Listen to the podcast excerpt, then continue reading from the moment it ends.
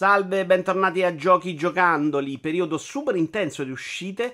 Erano parecchi natali, secondo me, che non avevamo questa quantità di uscite. Oltre a Gotham Knights, a Plague Tale, abbiamo God of War a breve, c'è un Call of Duty, insomma ce n'è di roba, c'è Mario Rabbids, c'è Bayonetta 3, tanta roba da giocare. Partiamo però da Destiny 2, La Regina dei Sussurri, che ho preso quest'estate, ho ricominciato quest'estate, diciamo, quando è stato gratuito per un periodo, e che mi è piaciuto un casino, tanto da poi comprarla, visto che ho superato il periodo di prova, e deciso di ricomprare un po' tutti i DLC per mettermi un po' a paro, e forse quello è stato invece un errore. La Regina dei Sussurri è una campagna molto bella, molto in linea con quello che era Destiny all'inizio, cioè una vera campagna single player che poi aveva di contorno un miliardo di cose. In seguito, per la mia esperienza, Destiny 2 è diventato troppo quella marea di cose che sono diventate campagna, e si vede anche negli altri DLC, nelle altre campagne che ho un po' giochicchiato, mentre la Regina dei Sussurri secondo me è una roba che funziona molto bene dall'inizio alla fine. L'ho fatta con degli amici, a livello di difficoltà è impegnativo, mi sono proprio divertito, l'ho trovata bella come al solito, super ispirata a livello artistico, e Destiny forse non vale tutto il prezzo del biglietto di 200 DLC eccetera eccetera per questa cosa, però onestamente da vedere è sempre un grande piacere, è anche un grande piacere da giocare. Io continuo a divertirmi moltissimo. Devo dire che oggi più che mai il biglietto d'accesso, cioè il prezzo di entrata, è veramente fuori di testa. Cioè il gioco è, a parte la Regina dei Sussurri, che secondo me era abbastanza ben spiegata come ultima campagna, tutto il resto è inavvicinabile per una persona che non abbia dei tutor che gli spiegano cosa fare.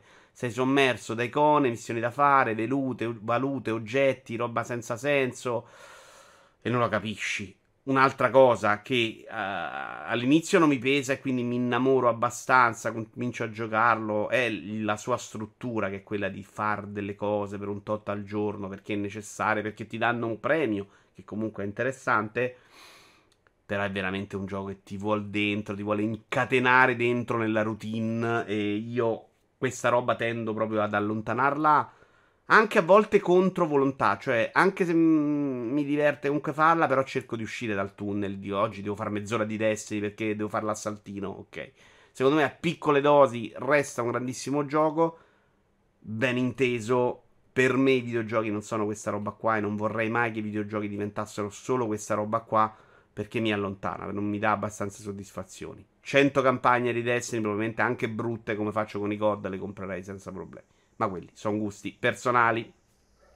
Passiamo a Shovel Knight Dig, giochino molto simpatico che non ho finito, che è un po' il problema di un po' di titoli di quest'anno. Anche Cursed to Golf, per esempio, o Rollerdrome hanno un po' questo problema, anche se Rollerdrome è minore, è che sono giochi molto simpatici ma che hanno proprio per la loro struttura roguelite l'idea di farti stare dentro un sacco di tempo a farmare, a ripetere la stessa missione, eccetera eccetera eccetera. Questo gioco è sicuramente simpatico, anche con partite abbastanza veloci, quindi divertenti, ed ha anche una progressione che comunque ti porta avanti. Si tratta fondamentalmente di scendere dall'alto verso il basso, incontrare boss e sbloccare più possibile upgrade per velocizzare questo processo e finire il gioco. Come platform è anche abbastanza impegnativo, quello che ho visto non ha miliardi di varianti, quindi tende a essere un po' ripetitivo sul lungo. Io non ci ho giocato un miliardo di ore, però già là si sente un po' la formula che tende un po' a ripetersi, perché non hai 100.000 attacchi, hai sempre questa roba da colpire dal basso. Però è vero che i nemici da affrontare sono comunque diversi. Esteticamente è gradevole, onestamente non fa niente di particolarmente emozionante, è un gioco di quelli per macinare tempo, e questa cosa la fa assolutamente bene. È un gioco divertente, è un gioco anche discretamente impegnativo. Vediamo se mi offre anche qualcosa di più a livello di sfida, di progressione. Non mi dispiace, onestamente mi diverto, però non so se riuscirò mai a vedere una fine, perché devi giocarlo secondo me abbastanza tanto, devi ripetere tanto ogni livellino per capire un attimino bene come farli funzionare. A quel punto diventi bravo e riesci ad arrivare al boss e saltarlo.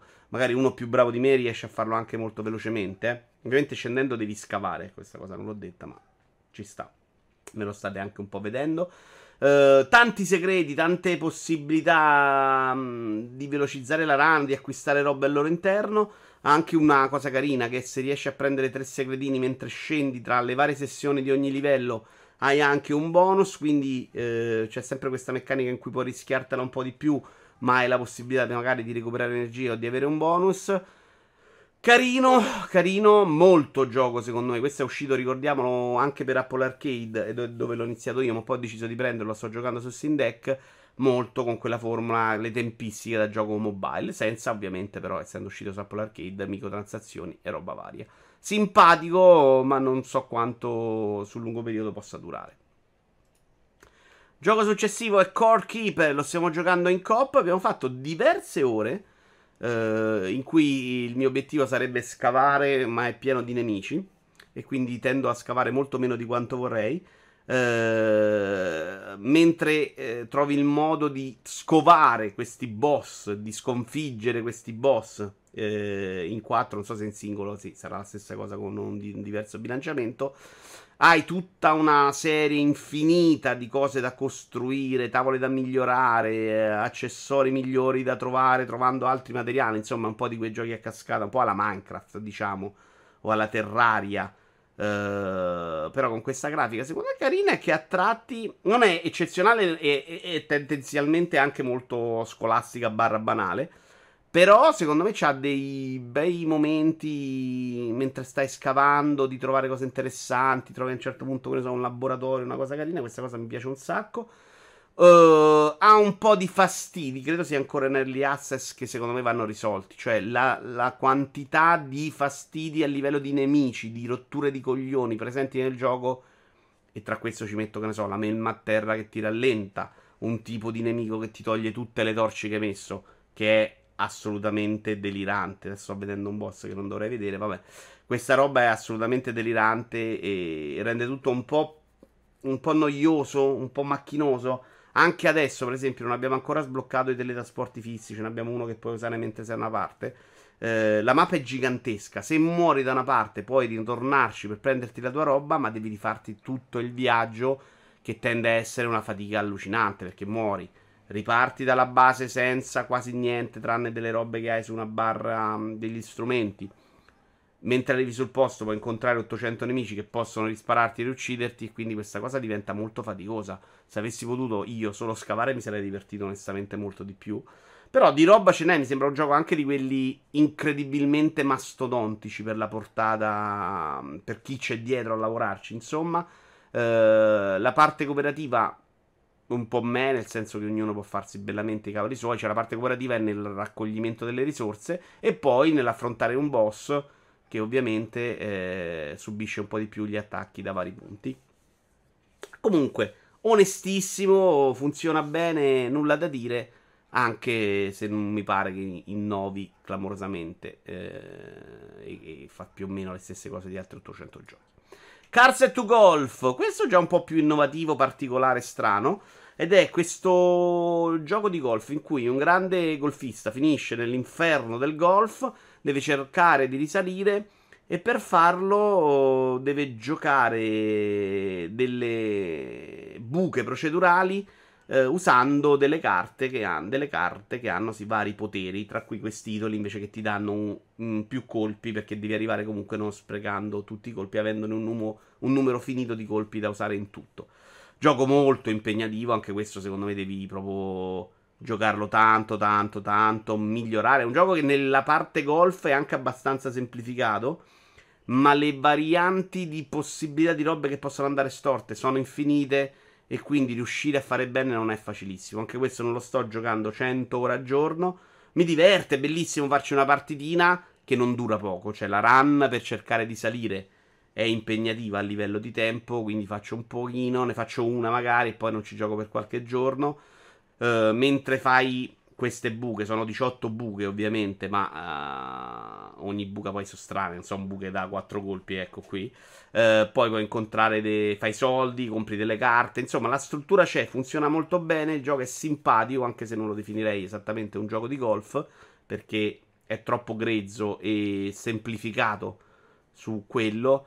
Però anche questo è costruito con la stessa idea, cioè giocare finché non riesci ad avere talmente tanti upgrade, miglioramenti da rendere tutto un po' più easy.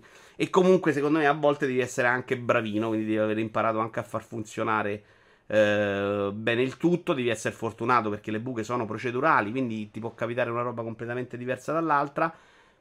E devi essere anche, prendere le giuste decisioni al momento giusto, perché magari arrivi al momento dei mini boss, dei boss, definiamoli, che incontri, e lì basta veramente poco per sbagliare e dover ripetere tutto da capo.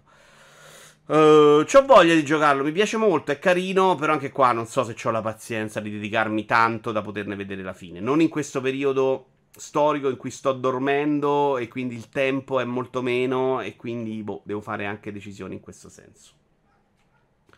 Railbound è un gioco carinissimo, anche questo non so se vedrò alla fine, ma più che altro perché questo è più impegnativo. È un gioco davvero semplice, mi è dispiaciuto all'inizio non poterlo giocare su Steam Deck perché non funzionavano benissimo i controlli, però ho visto ieri, l'altro ieri, che ha funzionato, quindi magari mi dedico un po'.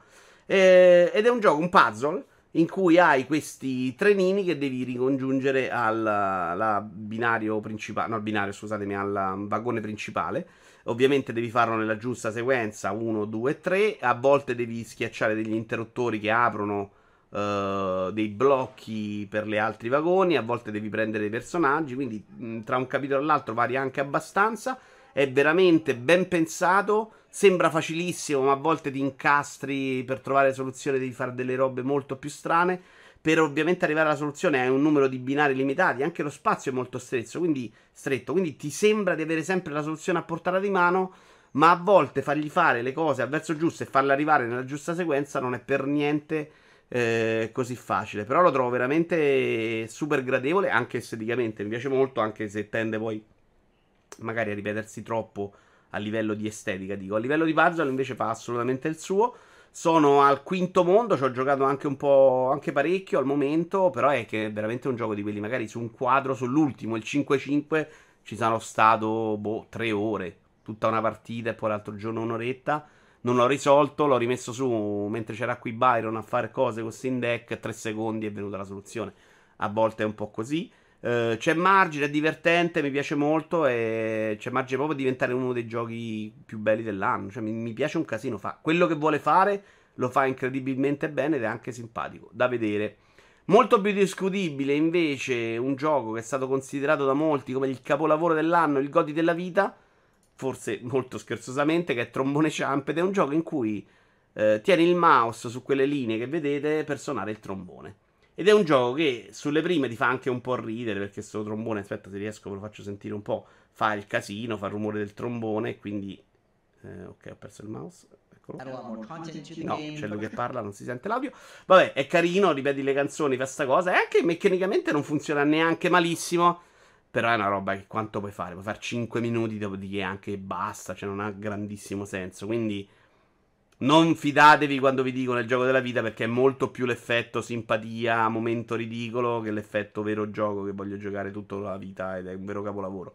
Cazzatina, simpatica, siccome l'ho pagato ho rosicato un po' di più di chi l'ha avuto gratis probabilmente, però in qualche modo secondo me anche a livello di gameplay c'era margine per farne un gioco un po' più ripulito, ecco, mettiamo così, ma è veramente una roba fatta con 2 soldi, fatta però con cervello.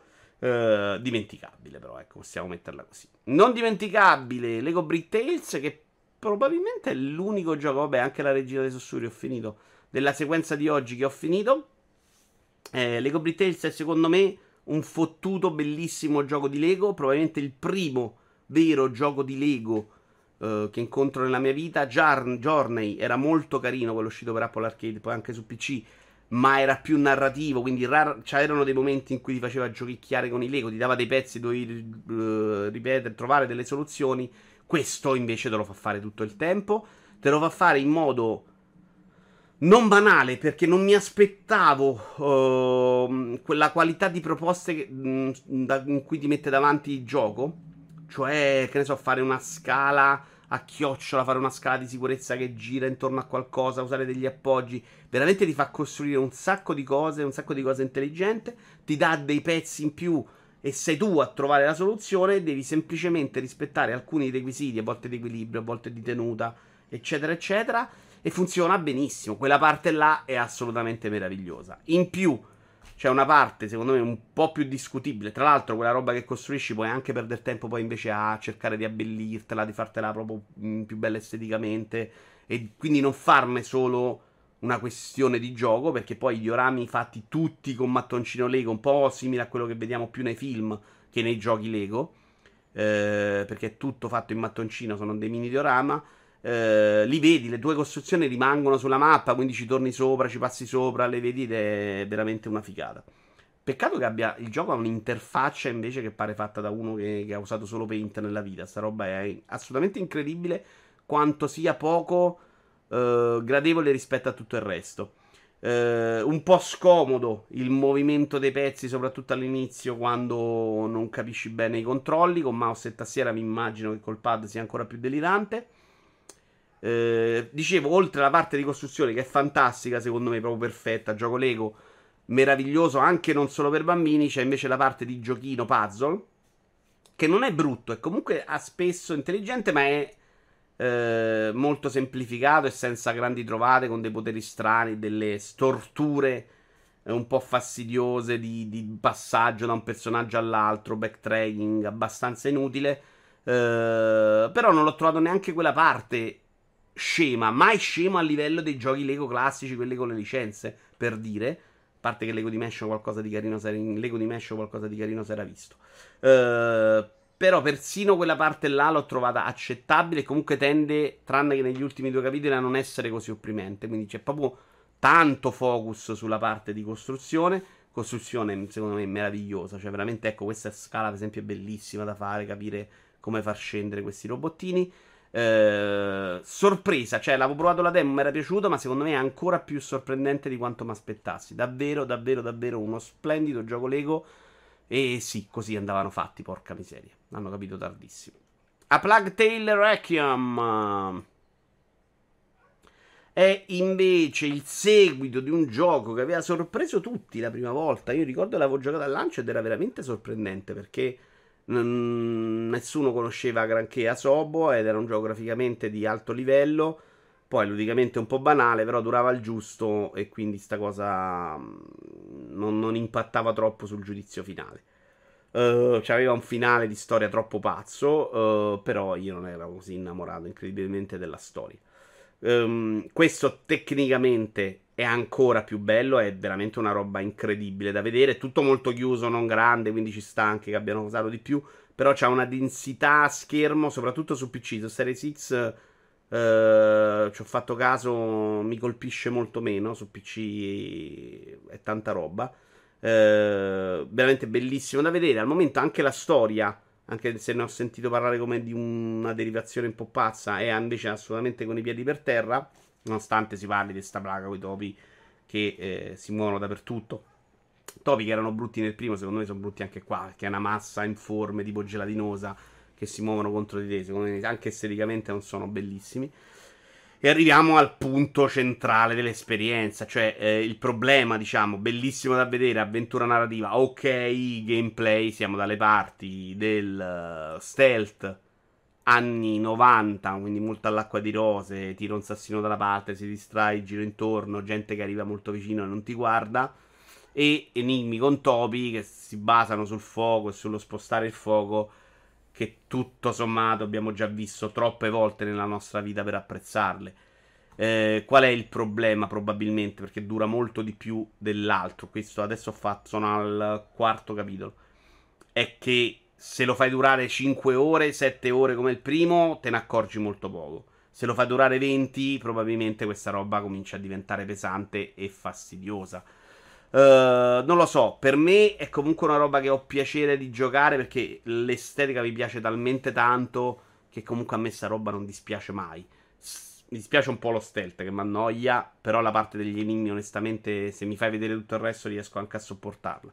Vediamo, perché lo stealth mi sembra più punitivo ed esigente rispetto al passato, e non vorrei che diventi una roba che mi rovini un po' l'esperienza. Vediamolo, sto giocando a normal dall'altro, ma si muore di più, ecco, mettiamola così. Ho fatto un paio d'ore, forse addirittura qualcosa di più, al gioco del momento, che è Marvel Snap, quello che Stone21 è già sotto un treno, il mio amico Stone21 è già sotto un treno, gioco di carte, credo da game designer dietro a Airstone, ne sentivo parlare oggi. Al momento credo di aver giocato solo con dei bot, l'ho sentito dire da un altro amico, ma il gioco non mi pare che te lo spieghi granché, sono bot e non veri avversari, ed è un gioco di carte molto semplice nelle meccaniche, perché fondamentalmente si hanno queste carte con poteri, eroi e poteri speciali da mettere dentro questo tabellone, che hanno tre campi d'azione, sono i tre che vedete, che hanno caratteristiche particolari.